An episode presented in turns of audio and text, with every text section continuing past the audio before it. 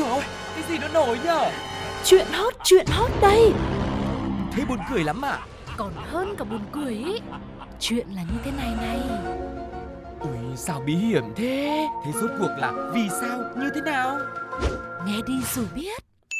Nóng bỏng tai Chào đón quý vị và các bạn đã quay trở lại với không gian quen thuộc của Nóng Bỏng Tai ngày hôm nay. Và người quý vị đang lắng nghe giọng nói vẫn chính là Sugar. Ngồi bên cạnh Sugar đây thì vẫn là người bạn đồng hành quen thuộc Tuko. Bộ đôi này hứa hẹn cũng sẽ mang lại thật nhiều những câu chuyện bất ngờ dành tặng cho mọi người trong không gian của Nóng Bỏng Tai. Vâng, và phía sau chúng tôi còn có sự hậu thuẫn rất lớn của đông đảo các cộng tác viên đó là các cô bán trà đá, các chú chạy xe ôm và các anh bảo vệ và rất nhiều người nữa để có thể đem đến cho mọi người những câu chuyện thực sự là mới mẻ và rất là thú vị. Và ngay bây giờ thì chúng ta sẽ cùng nhau đến với Nhất, Nhất định phải bàn. Nhất định phải ban nếu như các giải đạp xe sẽ thường được tổ chức vào thời điểm phù hợp như là sáng sớm để có được thời tiết và tầm nhìn thuận tiện nhất, cũng như sẽ có những đội hỗ trợ và phụ trách đảm bảo an toàn cho người tham gia và những người lưu thông khác trên đường.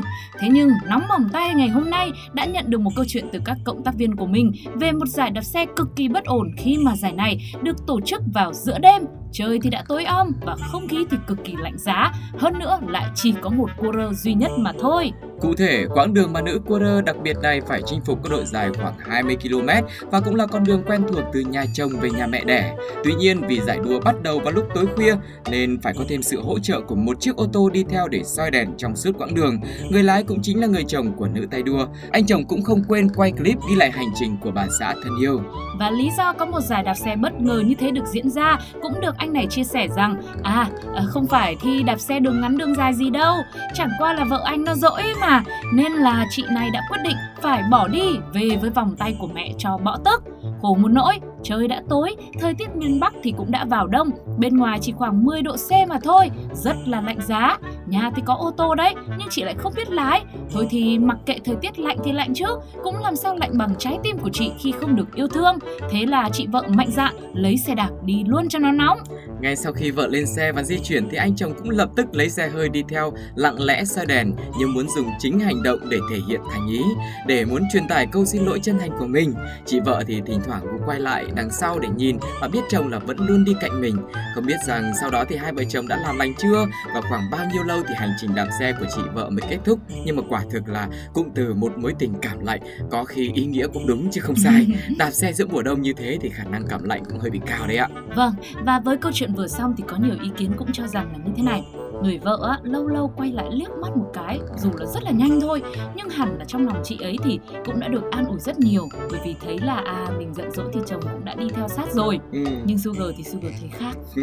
Có khi chị này còn đang giận hơn Bởi vì nhá trong lòng chị đang nghĩ À tôi thì đạp xe vất vả gió rét như thế giữa trời tối Mà anh còn ngồi ô tô ấm áp anh đi theo Anh Ừ. trêu người tôi hay là gì đúng không ạ Cái chị vợ này cũng cũng kém cơ. Sao vậy Lúc đấy người, người chồng như thế mình tức tối như thế đúng không? Ừ thì mình phải quăng luôn cái xe mình Ừ. đứng mình dãy dãy hoặc là dãy ra giữa đường cũng được. Thế anh chồng phải xuống là bế chị lên mà chị này cũng không biết lái xe. Ừ. Khổ thế thì cũng có khi lại đổi cho hai vợ chồng chồng đi xe đạp vợ đi ô tô lại có hay không? Tôi cô để nguyên cái đoạn ăn vạ đấy để về nhà mình làm nhá. Chứ giữa đường giữa phố ai mà người ta làm như thế? Thế cả người ta đang giận người ta phải có chủ đích có chính kiến của người ta chứ. Nhưng mà đúng như là tu cô vừa chia sẻ đáng lẽ anh chồng này phải có hành động mạnh dạn hơn. Ừ.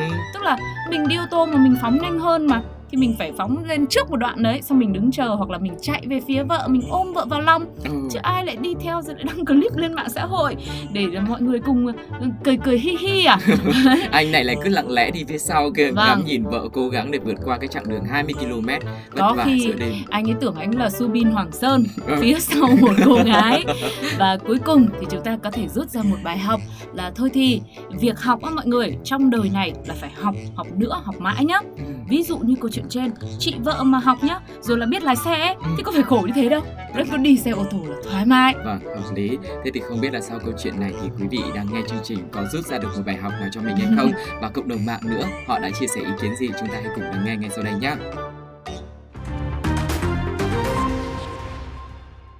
May cho ông này không dạy vợ lái ô tô, chứ không người đạp xe đạp chính là ông chồng đấy.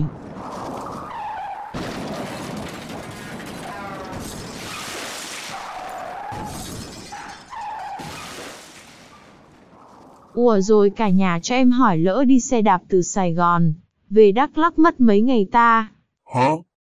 Ha ha rút kinh nghiệm lấy chồng cần thôi, để có trận chồng đi xe đạp còn về nhà được nhanh nha chị em.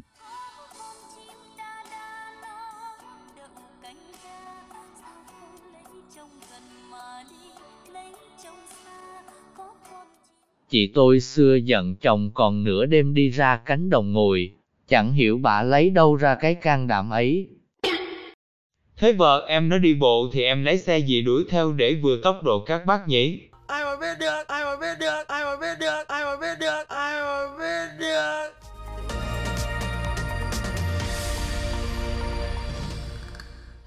Cơm lạc nghiệp dường như đã trở thành một mục tiêu mong muốn của tất cả chúng ta trong cả đời người này. Nhưng vật giá thì ngày càng leo thang, tương lai sở hữu được một căn nhà nho nhỏ dường như quá xa vời. Tuy nhiên, bạn có tin được không? Mới đây, bốn anh em trai trong một gia đình nọ đã xây dựng một nơi cho cả gia đình bốn thế hệ sinh sống mà chỉ có 2 triệu thôi. Ừm, nếu mà nói chỉ bỏ ra 2 triệu để làm nhà mà cho cả bốn thế hệ ở thì chẳng tin đâu. Nhưng mà chỉ cần thêm chữ đô vào là thành 2 triệu đô thì cũng khó tin không kém. Ừ. Vì quy ra tiền Việt số tiền lên tới 50 tỷ đồng. Một số tiền quá lớn, quá ảo ma nên khó tin lắm ạ. Nhưng mà thực tế thì đây chính xác là chi phí mà một gia đình đông anh em ở Thanh Hóa đã mạnh tay chi ra để xây dựng một khu nhà cho cả nhà quây quần và phụng dưỡng mẹ già tuổi cao sức yếu. Điều gây ấn tượng nhất chính là việc có bốn ngôi nhà được thiết kế liên kề nhau và một căn ở chính giữa khác hẳn hoàn toàn với cách xây dựng biệt phủ cao tầng như thông thường. Khu nhà vườn này được đặt tên là Di sản văn hóa gia tộc Mai Đức Vân ở thôn 4 xã Nga Tiến, huyện Nga Sơn, tỉnh Thanh Hóa. Anh Huy là một trong những người con trai của gia đình đại diện chia sẻ rằng căn biệt thự được khởi công xây dựng từ năm 2021 và hiện thì vẫn chưa xong đâu, chỉ mới hoàn thiện khoảng 70% thôi. Dự kiến thì sẽ hoàn thành trong năm tới 2023 với tổng diện tích lên tới là 6.000 m2, chi phí xây dựng nội thất ước tính khoảng 2 triệu đô, tức là khoảng hơn 47 tỷ đồng. Trong đó, căn nhà chính màu trắng ở giữa rộng hơn 500 m2, gồm có tầng trệt và phía trên có thêm một căn nhà gỗ để thờ tự. Phía trước có một bức phù điêu về Mai ăn Tiêm. Anh Huy lý giải là gia đình có gốc gác con cháu dòng dõi Mai An Tiêm nên làm bức phù điêu này để tưởng nhớ đến cội nguồn và gia tộc. Nhưng mà này, tự nhiên nói đến Mai An Tiêm nhá, lại cứ nhớ đến một miếng dưa hấu mát lạnh thôi. Không biết là ừm, gia đình nhà anh Huy mọi người có thích ăn dưa hấu không nhỉ? Tu cô thì thích ăn dưa hấu mà thích nghe cái những bài hát về dưa hấu nữa. Vâng, thế thì nói về một bài hát về dưa hấu, xin phép được quảng cáo một chút trong chương trình Chuyện hát tập 2 trên Pladio ở ứng dụng FPT Play mọi người có thể lắng nghe nhé. Vâng, còn bây giờ thì chúng ta sẽ cùng nhau quay lại với căn biệt phủ với giá là hơn 47 tỷ đồng. Thì nhìn từ bên ngoài vào sẽ thấy hai bên trái và phải là những căn nhà khang trang đối xứng nhau, mỗi căn rộng khoảng 170 m2. Trong đó thì có một căn là nhà ăn và sinh hoạt cộng đồng, ba căn còn lại là những bungalow cực lớn. Anh Huy cho biết những căn nhà này để phục vụ anh em bạn bè ở xa, mỗi lần về nhà chơi có chỗ nghỉ ngơi không gian riêng tư. Và câu chuyện của gia tộc này cũng được nói thêm rằng, cũng được kể thêm rằng, thực ra gia đình thì có 6 anh em. Tôi xây ngôi nhà này để bố mẹ có nơi nghỉ ngơi thoải mái dưỡng già, nhưng giờ bố đã mất rồi, đồng thời cũng là nơi anh chị em con cháu về sinh hoạt chung, mỗi khi về quê biết đến cội nguồn. Vùng đất này ngày xưa thì là đầm lầy, bố tôi đã đắp lên những viên gạch đầu tiên, sau đó thì tôi làm những phần việc còn lại. Và ở trong khu đất rộng khoảng 6.000 m2 như thế này thì là một khu biệt phủ, trong đó thì có 5 ngôi nhà riêng biệt và trong đó thì ngôi nhà màu trắng thì nằm ở giữa, còn bốn ngôi nhà ở hai bên thì đều hướng về cái căn nhà màu trắng ở giữa. Nó rất là chan hòa và gần gũi với thiên nhiên và thông qua cái thiết kế này thì mình cũng có thể thấy là những người con trong gia đình này đã bỏ rất là nhiều những cái tâm huyết để có thể xây dựng nên một cái kiến trúc mà những ngôi nhà nó cũng đại diện cho những người con vậy đó, lúc nào cũng hướng về người mẹ ở giữa là trung tâm bởi vì mẹ bây giờ già rồi và con cháu có điều kiện thì sẽ cố gắng hết sức có thể để chăm sóc mẹ được nhiều hơn đền đáp báo đáp cho cái công ơn của mẹ suốt một đời đã chăm lo cho các con. Dạ vâng, vậy thì với câu chuyện vừa xong với phiên bản con nhà người ta, một version rất là thượng lưu thì quý vị cảm thấy như thế nào ạ? Thực sự khi mà nhìn những hình ảnh này thì mình thấy nhá, ơi đúng là những người này họ giàu mà họ giàu cả tình cảm nữa. Ước gì sau này mình cũng được con cái xây cho mình một căn nhà nó vừa gần gũi thiên nhiên rồi có hồ nước, có phủ điêu rồi không khí chan hòa như thế, rồi nhà của các con thì cũng ở sát gần để Ừ. hướng về để lúc nào mà mình muốn ờ, gần gũi mình muốn đoàn tụ con cháu thì nó cũng sẽ dễ dàng và đơn giản đúng không ạ Vâng, và thông qua câu chuyện này thì chắc chắn là cũng sẽ là truyền cảm hứng cho mọi người rất là nhiều để mọi người có Ừ. thể hướng về gia đình rồi anh em đoàn kết yêu thương cha mẹ nói chung là yêu nhiều lắm để có thể bù đắp cho những cái thông tin những cái câu chuyện về những cái gia đình chưa thực sự là hòa hợp hạnh phúc êm ấm để Vâng. chúng ta cảm thấy là nhẹ nhàng ấm áp hơn Vâng, thế thì để kết lại cho câu chuyện này chúng tôi cũng phải đi xây dựng thêm những câu chuyện khác, những chương trình nữa để dành tặng cho mọi người nhá. Còn bây giờ thì sẽ là những bình luận của cộng đồng mạng về phiên bản con nhà người ta vô cùng giàu có. Xin mời mọi người cùng lắng nghe.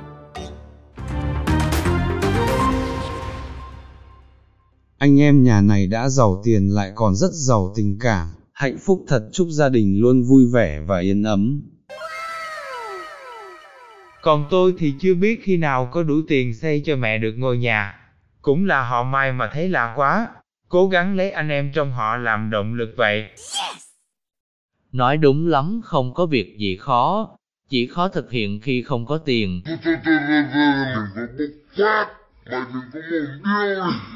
Ha ha ha.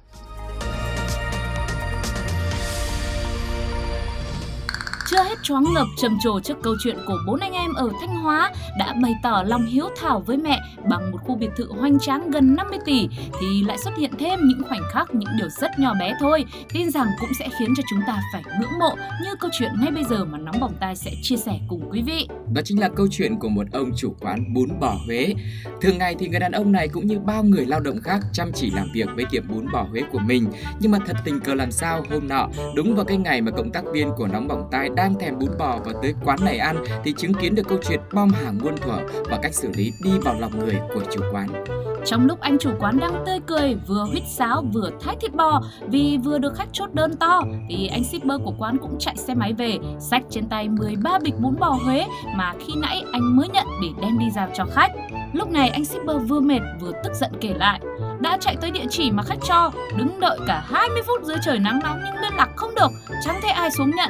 Sau một hồi thì anh đành phải quay về và kể lại với chủ để xem ông chủ sẽ xử lý như thế nào. Với lại sao không bảo khách đặt qua app đi cho nó an toàn. Ừ, nghe xong thì anh chủ mới kể là họ nói là văn phòng ở gần đây nên sẵn tiện là giao hàng cho họ luôn với. Để tạo cái sự tin tưởng thì khách còn nói là đã ăn ở quán rồi và thấy ngon nên là giới thiệu đồng nghiệp đặt chung cho nên mới có 13 phần đấy.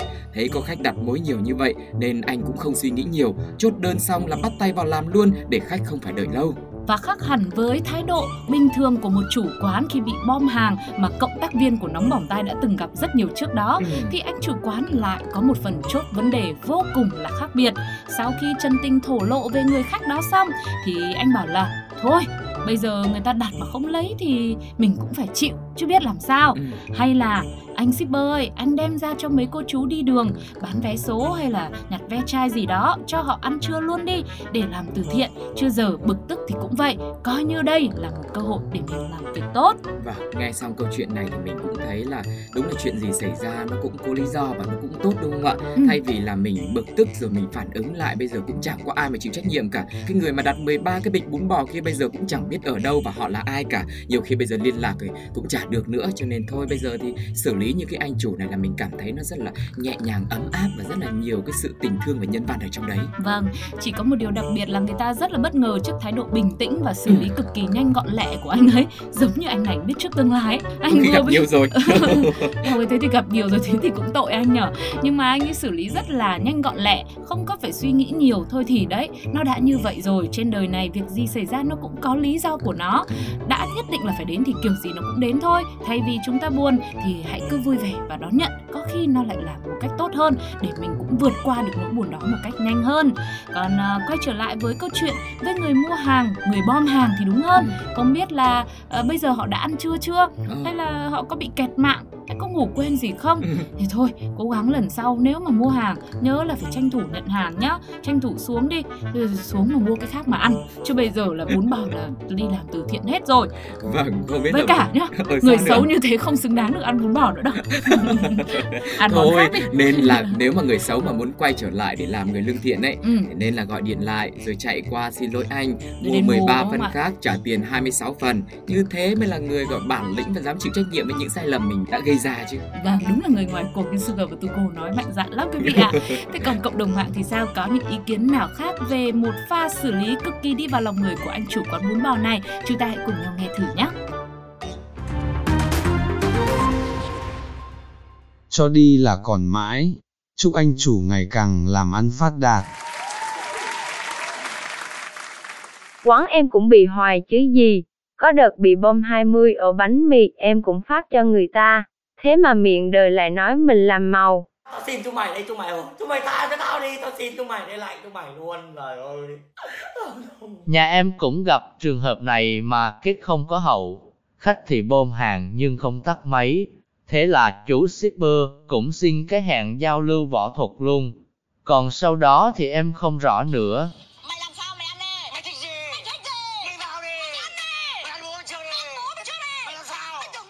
Một vài tô với chủ quán không đáng là bao, nhưng với người lao động và người vô gia cư là cả một ân tình. Anh chủ quán rất tuyệt vời, 10 điểm. Thí dụ như ngày nào cũng bom hàng cho ông chủ có tâm nhỉ hi hi.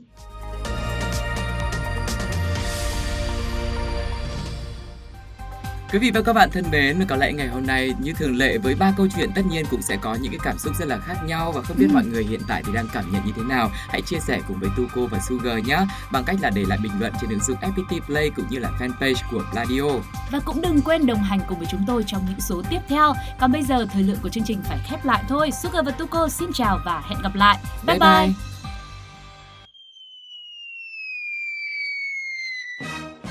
Ôi dồi ôi, cái gì nó nổi nhở? Chuyện hot, chuyện hot đây Thế buồn cười lắm à? Còn hơn cả buồn cười ý Chuyện là như thế này này Ui, sao bí hiểm thế? Thế rốt cuộc là vì sao, như thế nào? Nghe đi rồi biết Nóng bỏng tai